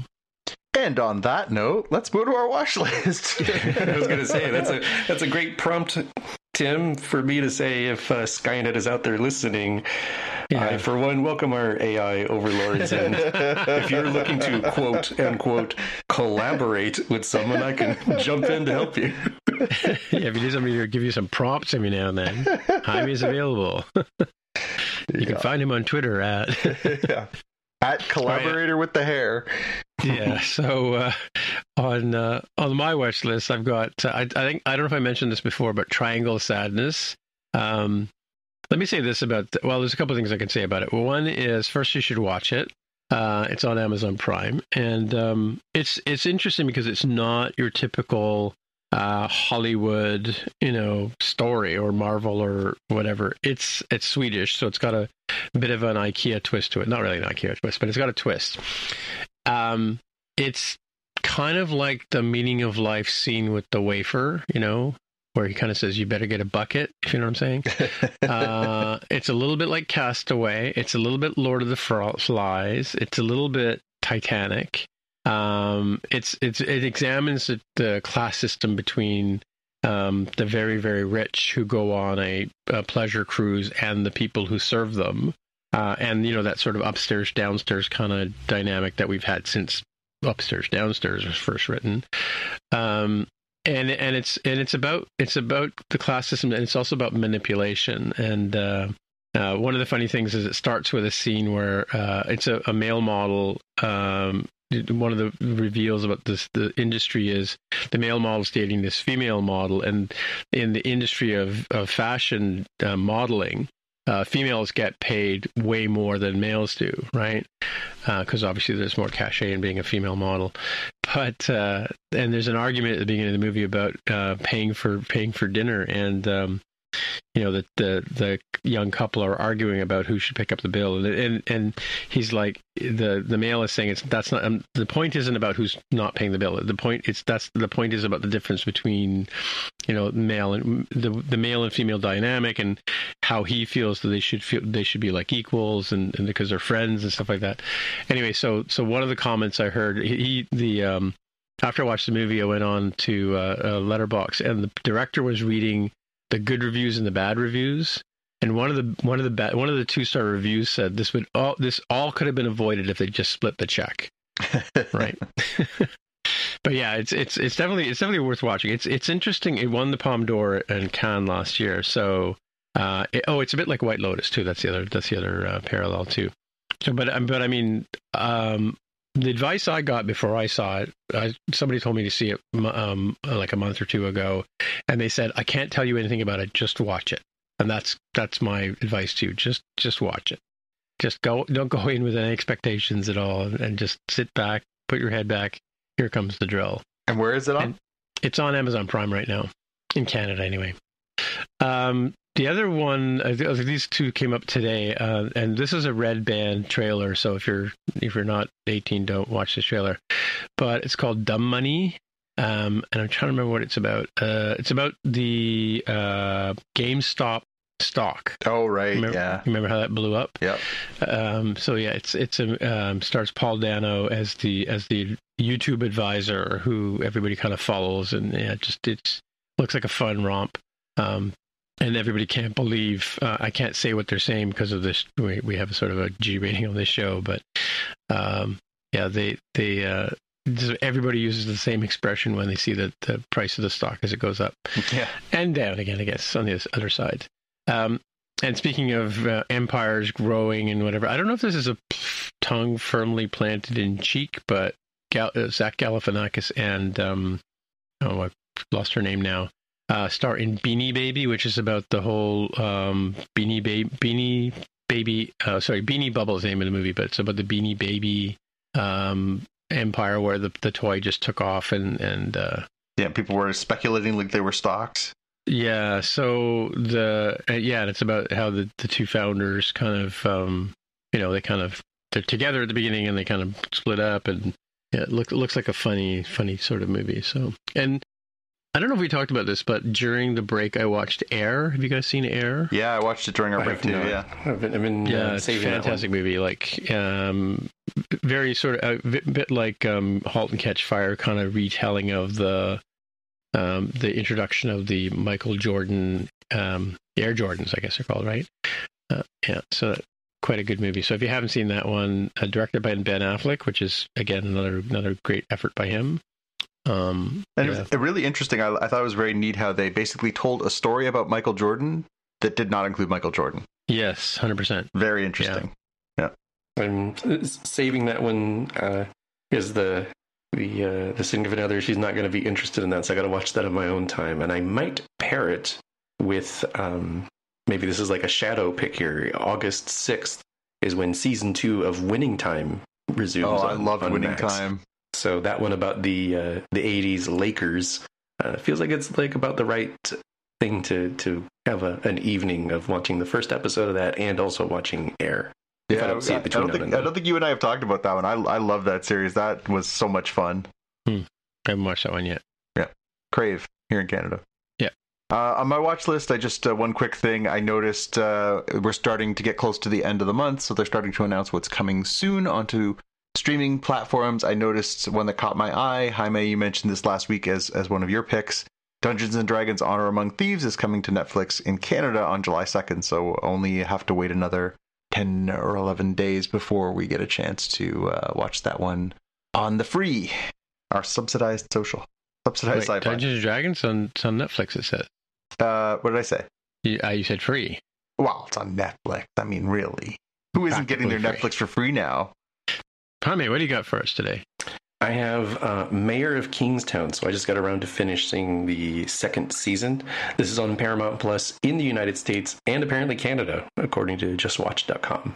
So this is about uh, this stars Jeremy Renner, uh, you know Hawkeye, you know that guy, Mhm. Oh, yeah, and yeah. he is a This is pre snowblower accident, right?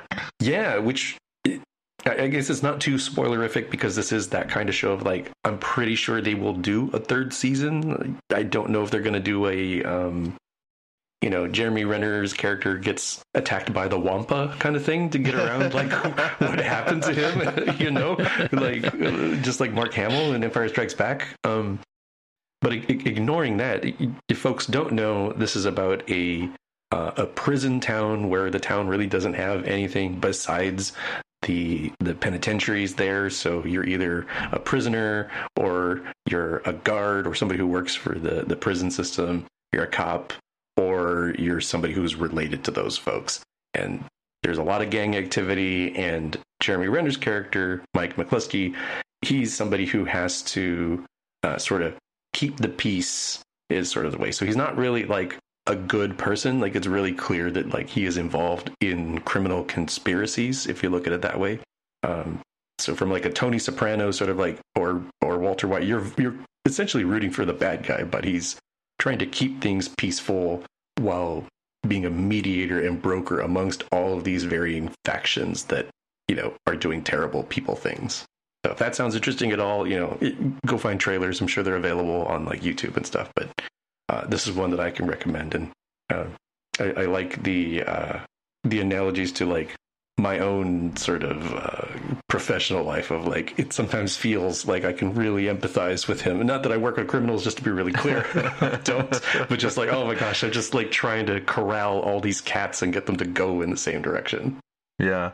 So it's nothing to do with the Rennervations that's on Disney Plus or or the Jeremy Renner Diane Sawyer interview.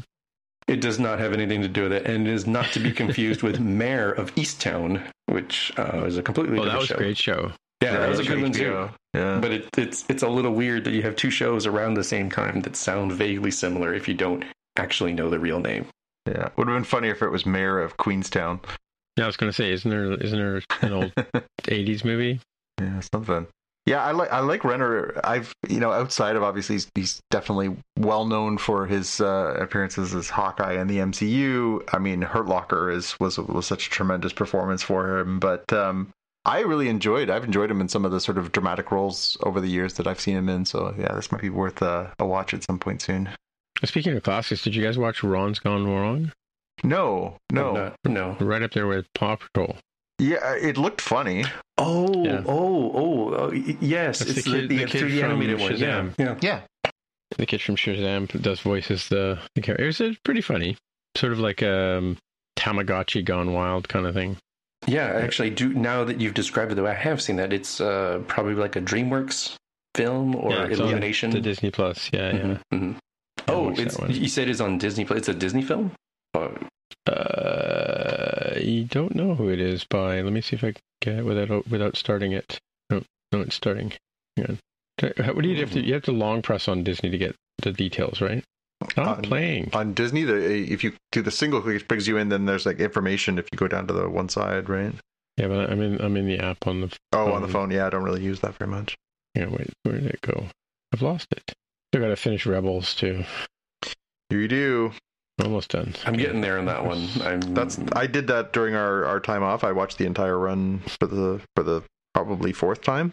Uh, and man, there's so many good episodes. It's incredible. It's just it's such an incredible series. I will put that up against anything else Star Wars. I still have to watch the last season too, the one that just came out a couple of years ago, right? Oh man, did Or Clone Wars, I guess it is Clone Wars. oh Clone, yeah, Clone Wars did a that was the they finished that one But I have to on- finish Rebels and then go back to the Clone Wars, right? The well, I mean, you can watch it in any order you want, but the last season of um of Clone Wars is quite good. That's where we get our first meeting of the Bad Batch, and then the final, I think it's three or four episodes, basically happen concurrently with Revenge of the Sith, and it is fantastic and really ties into like the Mandalorian and all the stuff that's happening right now too.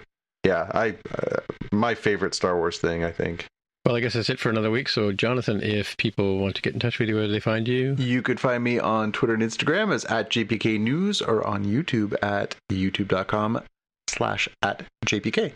And Jaime, if people want to get in touch with you, where do they find you? I'm on Twitter as at Dev of the Hair. All right. My name is Timmitra, T I M M I T R A, on the Twitter machine, the Mastodon machine. Still waiting for that blue sky invite. Come on. um, but uh, yeah, until next time, we'll see you in the future. Bye. Or on another timeline with a different host.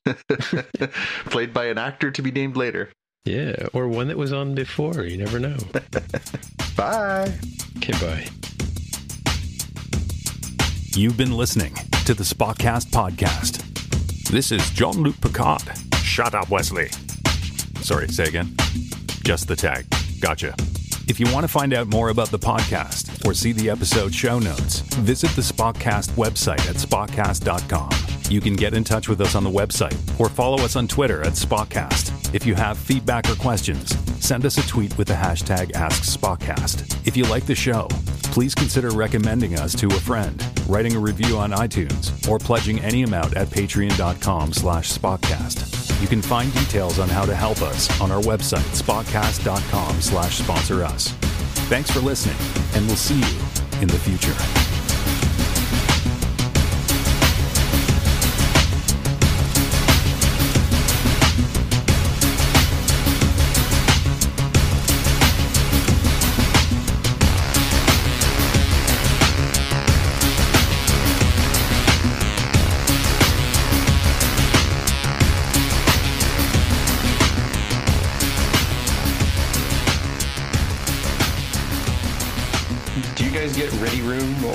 Similar uh, Yeah. previews of the next week's I episode think of Star YouTube, Trek? right? You, yeah, it's on YouTube. We can watch it here. Okay. Yeah. I Have you guys seen the about it. preview for the next episode of um, Strange New Worlds? Nope. Is it a spoiler for you if I tell you all? Because it's No, basically no. looks like a little trailer. So the, the little snippet scene we're shown is uh, in one of the hallways of the USS Enterprise, and La'an sees some random dude who's injured collapse in the hallway. She's like, "Who the heck are you?" And she's like, "Wait, you weren't shot with like a phaser. You were shot with a gun." And he says, "So stuff is happening in the past. You have to help solve it." And then he sort of like disappears, uh, and and like the Marty McFly sort of like things have changed. Wave happens.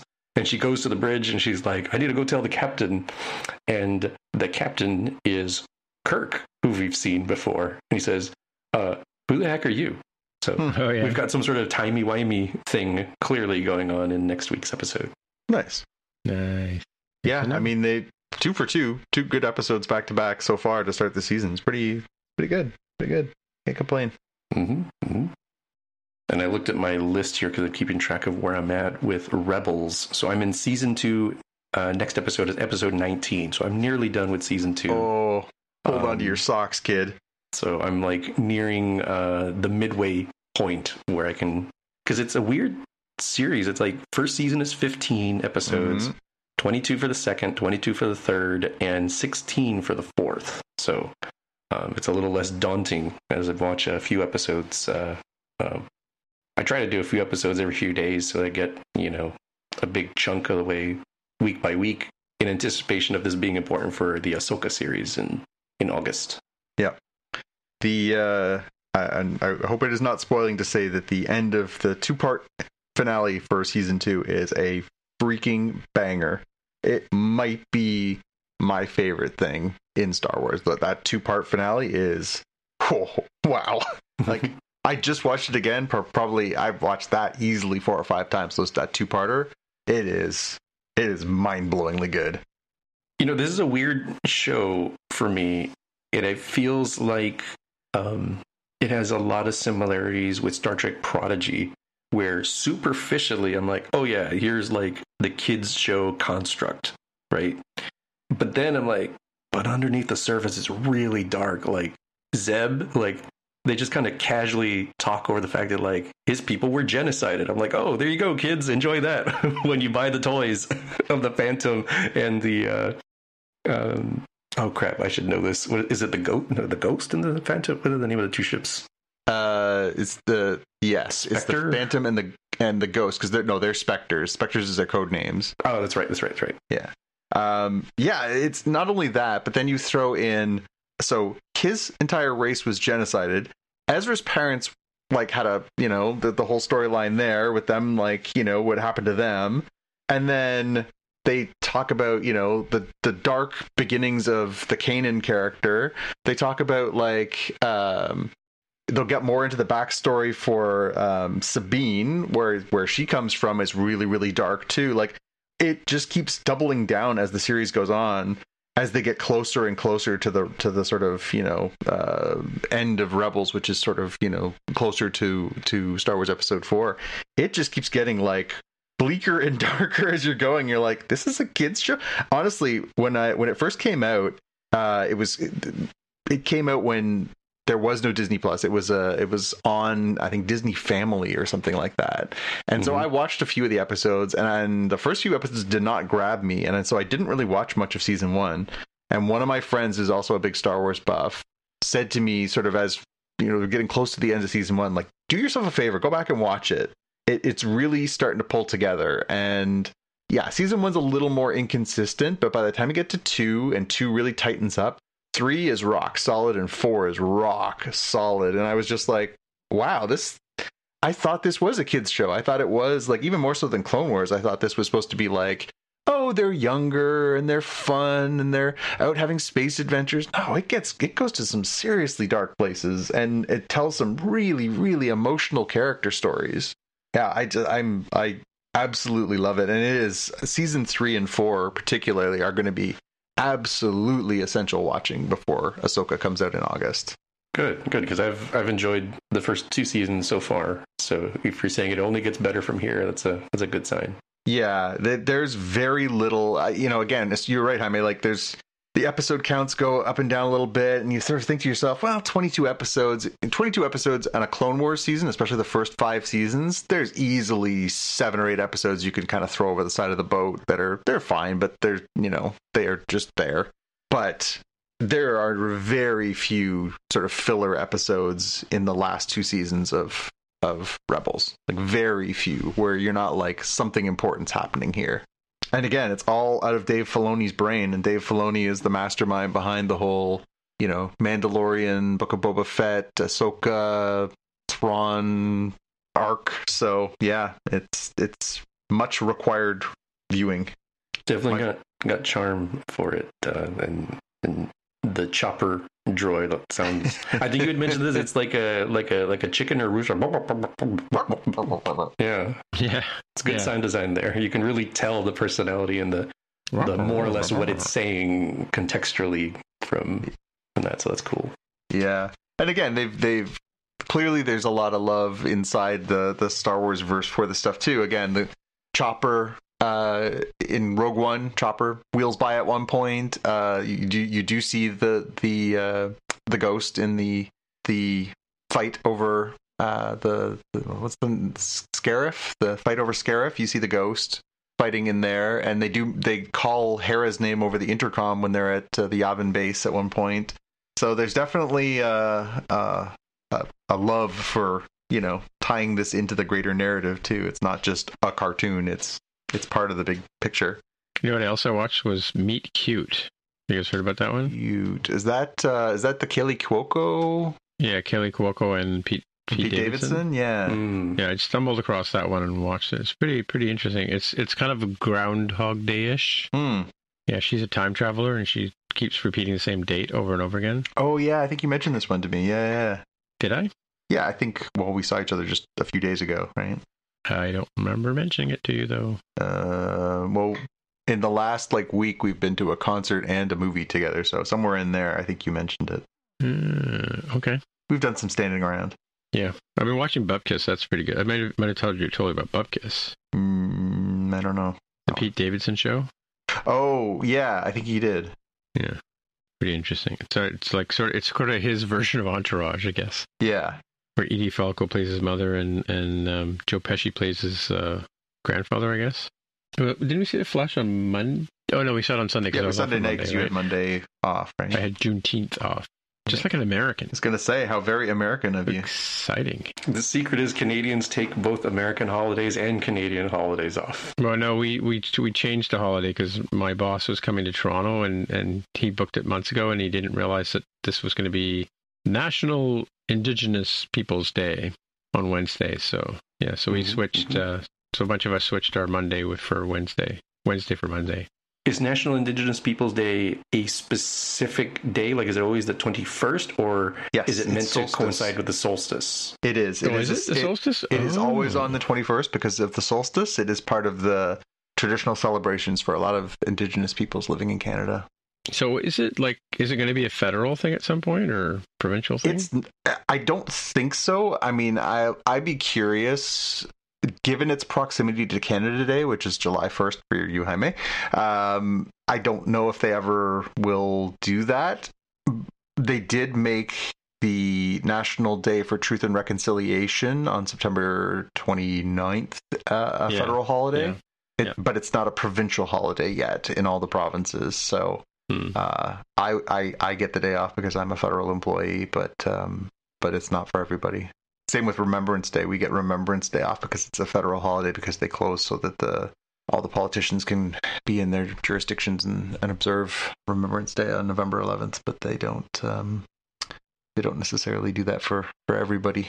hmm I'm in favor of more federal and provincial holidays. If they want to keep put, putting them out there, I'm I'm down. I'm supportive. Yeah. I always wanted them to make uh, the, the first prime minister of Canada was a man named Sir John A. Macdonald, who, in retrospect, in in the light of day now, as more stuff comes out about the treatment of uh, Indigenous people here in Canada, was a bit of a not so great character in history. But when I was a kid, I found out that his birthday was the same as mine in January, and I was always like, "Why isn't there a Prime Minister's Day? We should celebrate it on January 11th." Yeah.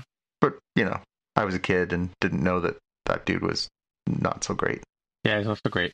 No, did we lose Jaime? Jaime, are you still there? No, I was thinking about the uh, you know we we've got that sort of sort of thoughts around uh, you know there's many folks not so not so happy about Columbus Day and, Yeah, oh, and so yeah. usually you have you know Indigenous uh, folks Day. So I feel like the the addendum to uh, never meet your heroes is never make a statue of your heroes, never, never make a holiday after your heroes. Yeah. Just just read about them in the history books, talk about them, but maybe maybe not make a, a celebration because you start chipping away at that, and and and people are people, and sometimes people are bad people. Yeah. Well, especially people. It seems, unfortunately, of the lighter skin. The um, yeah, I really hope that at no point there's a repeal on like Martin Luther King Day or anything like that. But uh, you know, I think he his his warts were sort of out there for everybody to know and are sort of more accepted. But yeah, again, I don't think they'll be putting up many more statues. As a matter of fact, they're doing pretty active teardown of of statues of uh, some of Canada's uh, uh, initial leaders, given the uh, spotlight that is turned on the amount of damage they've done to uh, a lot of people here. But then again, you know, uh, isn't the slave owner who didn't want to pay his taxes? Isn't that what they what they refer to as your first president? I might. like like I said, it just gets more bonkers. Like the the cartoonified version that we got in elementary school back in in the 80s is a lot different than what you'll see now in the like 10 part expose on the TLC, you know, uh, the, the learning channel or history channel or like somebody who's really good at this stuff as a historian on YouTube. So I don't know. Uh, it, it's better to know these things, I think, um, rather than uh, sort of papering over it as we would have done in the past. Yeah, yeah. I was I was telling uh, just we'll sign off on this one, Jaime, and we do not need to include this in the podcast. I was telling Tim that the NBA draft is tonight, which you may or may not be aware of, and uh, following along with. The uh, Raptors had the 13th pick, and they drafted a young man from America whose last name is Dick, D I C K. The social media is having a field day tonight with the idea of the Raptors. Uh, what a stroke of genius to draft Dick, you know? Is this going to be one of those things where people are going to go on the NBA site, try to make the custom jersey, and then get denied because it's profanity? Like you have I to wait for the official jersey to come out before you can actually get your hands on one? I saw people uh, posting already saying I have already tried to order my my dick jersey. so It is kind of a dick move, right? It is a dick move, or is it a stroke of genius? Yep. Well, you know, it, it's cheaper to get that on the back of a jersey than Wembanyama.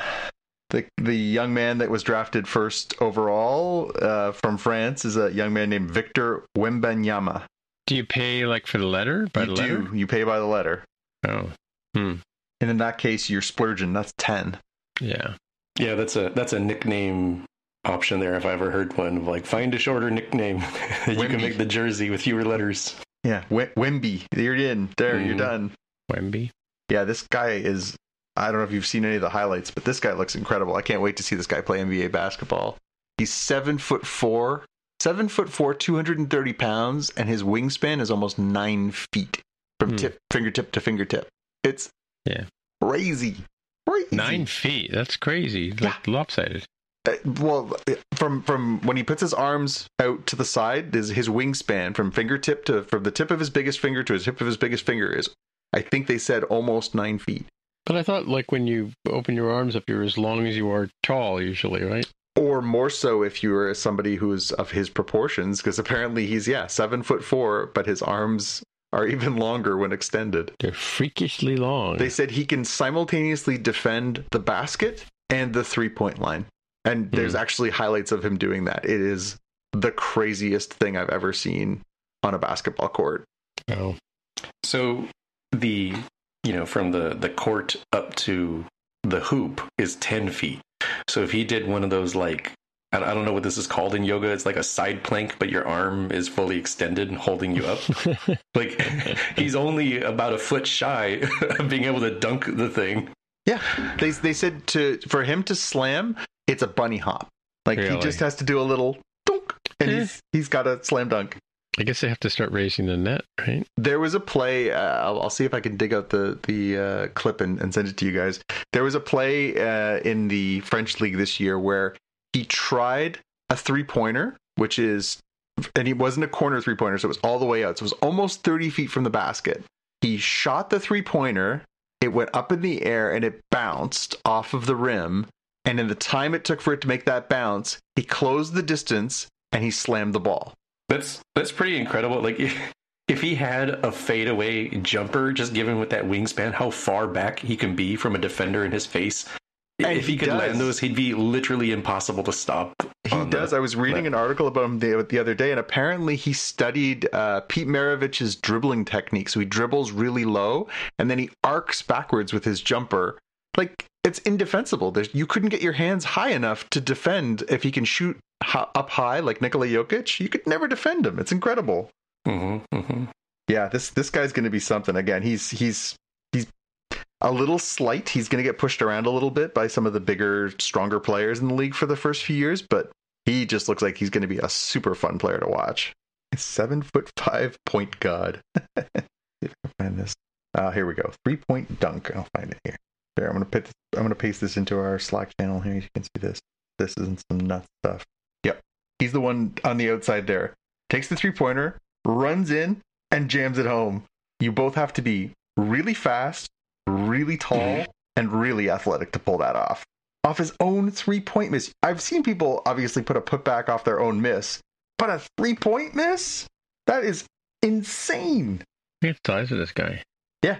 Last time he apparently was officially measured, he was seven four. People think he might have grown still because he's only 19. Yeah. Again, my biggest fear is that someone's going to like accidentally roll into one of his knees, and that'll be the end of that. yeah. Mhm, mhm. Yeah. because he's pretty slight.